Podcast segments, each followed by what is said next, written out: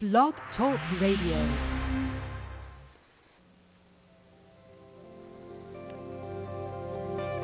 Welcome to Talk Business with Howard, where CEOs, presidents, and business owners go for practical advice and creative solutions to help business flow.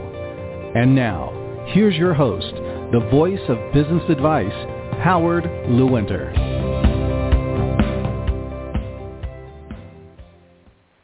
Hello, I'm Howard Lewinter, and I am always ready to talk business. Are you?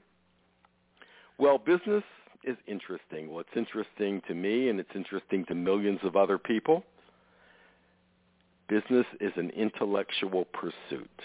Now, nobody that I've ever heard of in my entire life or the 30 years that I've worked with CEOs, presidents, and business owners have ever said that business is an intellectual pursuit.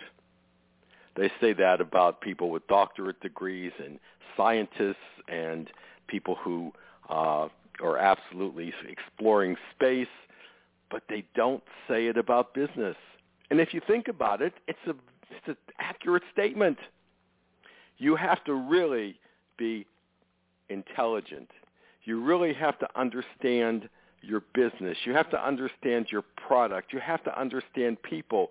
You have to understand how to get people motivated, how to get them to do what needs to be done. You have to understand accounting and so many other things. It's an intellectual pursuit. And when we're thinking about business, well, as we know, we're in business to make a profit. That's why the business is there. If there's no profit, there is no business. Now, there are many reasons you go into business. As I've stated many times, you can go into business because you want to change the world, you want to hire people, you want to do a better job, you want to prove something. But when it comes down to it, it's about making a profit. So let's take that conversation about making a profit and let's talk about it in an intellectual way. What does that really mean, making a profit? Well, we know what it means. You go to the bottom of your financial statement and it says this is how much was left after you paid everything.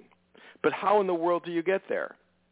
Most business people will make a statement and they'll say, I want to make a profit this year.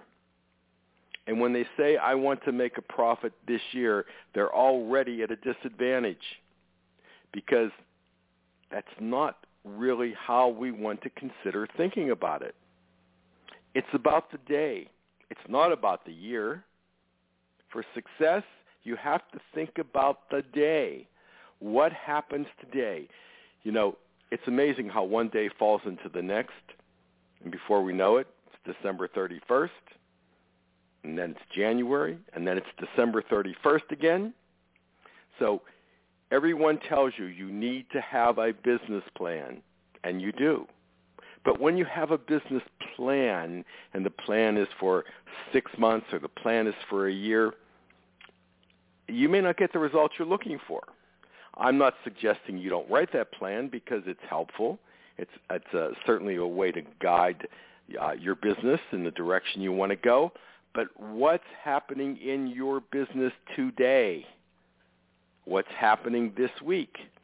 Because if we put enough days together and enough weeks together, we don't have to worry about at the end of the year whether we made a profit or not. So we have to look at the smaller scope of the conversation of making a profit. Do you really know what you need to do every single week? Do you know how much volume you need to do? Do you know how how uh, what what your labor rate is?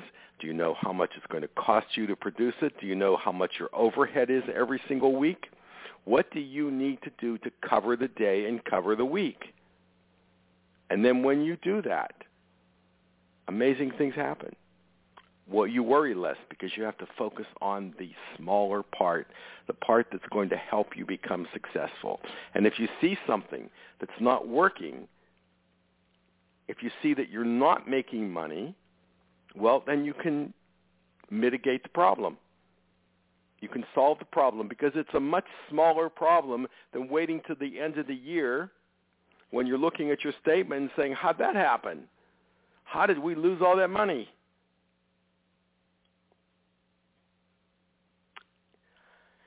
it's an interesting conversation.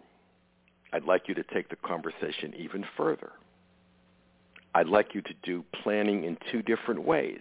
I'd like you to do planning in the micro and the macro. I'd like you to do planning in the overall business plan, and I'd like you to do planning in the smaller business plan. And you can do that with almost anything in your business. We can turn around and we can say, you know, I'm putting fires out all day. Of course, then my response to that is if you're putting fires out all day, why don't you be a fireman and stop it and train your people better? I need to train my people better. No, you need to train a person and understand what that person needs and start the training process and follow up. And then you need to understand what another person needs and another person needs. Or we can turn it to our customers. We can say, I want to sell somebody. I want to sell. I want more volume. But that's about what you want. It's not what your customer wants. We have to take it to the much smaller thought process of what do our customers really want. And then we have to think about who are we dealing with because people are individuals. We have to deal with them in the way that they understand what we're saying, that we're using the language that's important to them.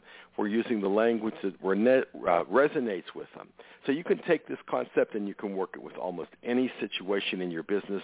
And if you do, you will find success is much easier to obtain. This is Howard Lewinter, and of course, I always look forward to talking business with you.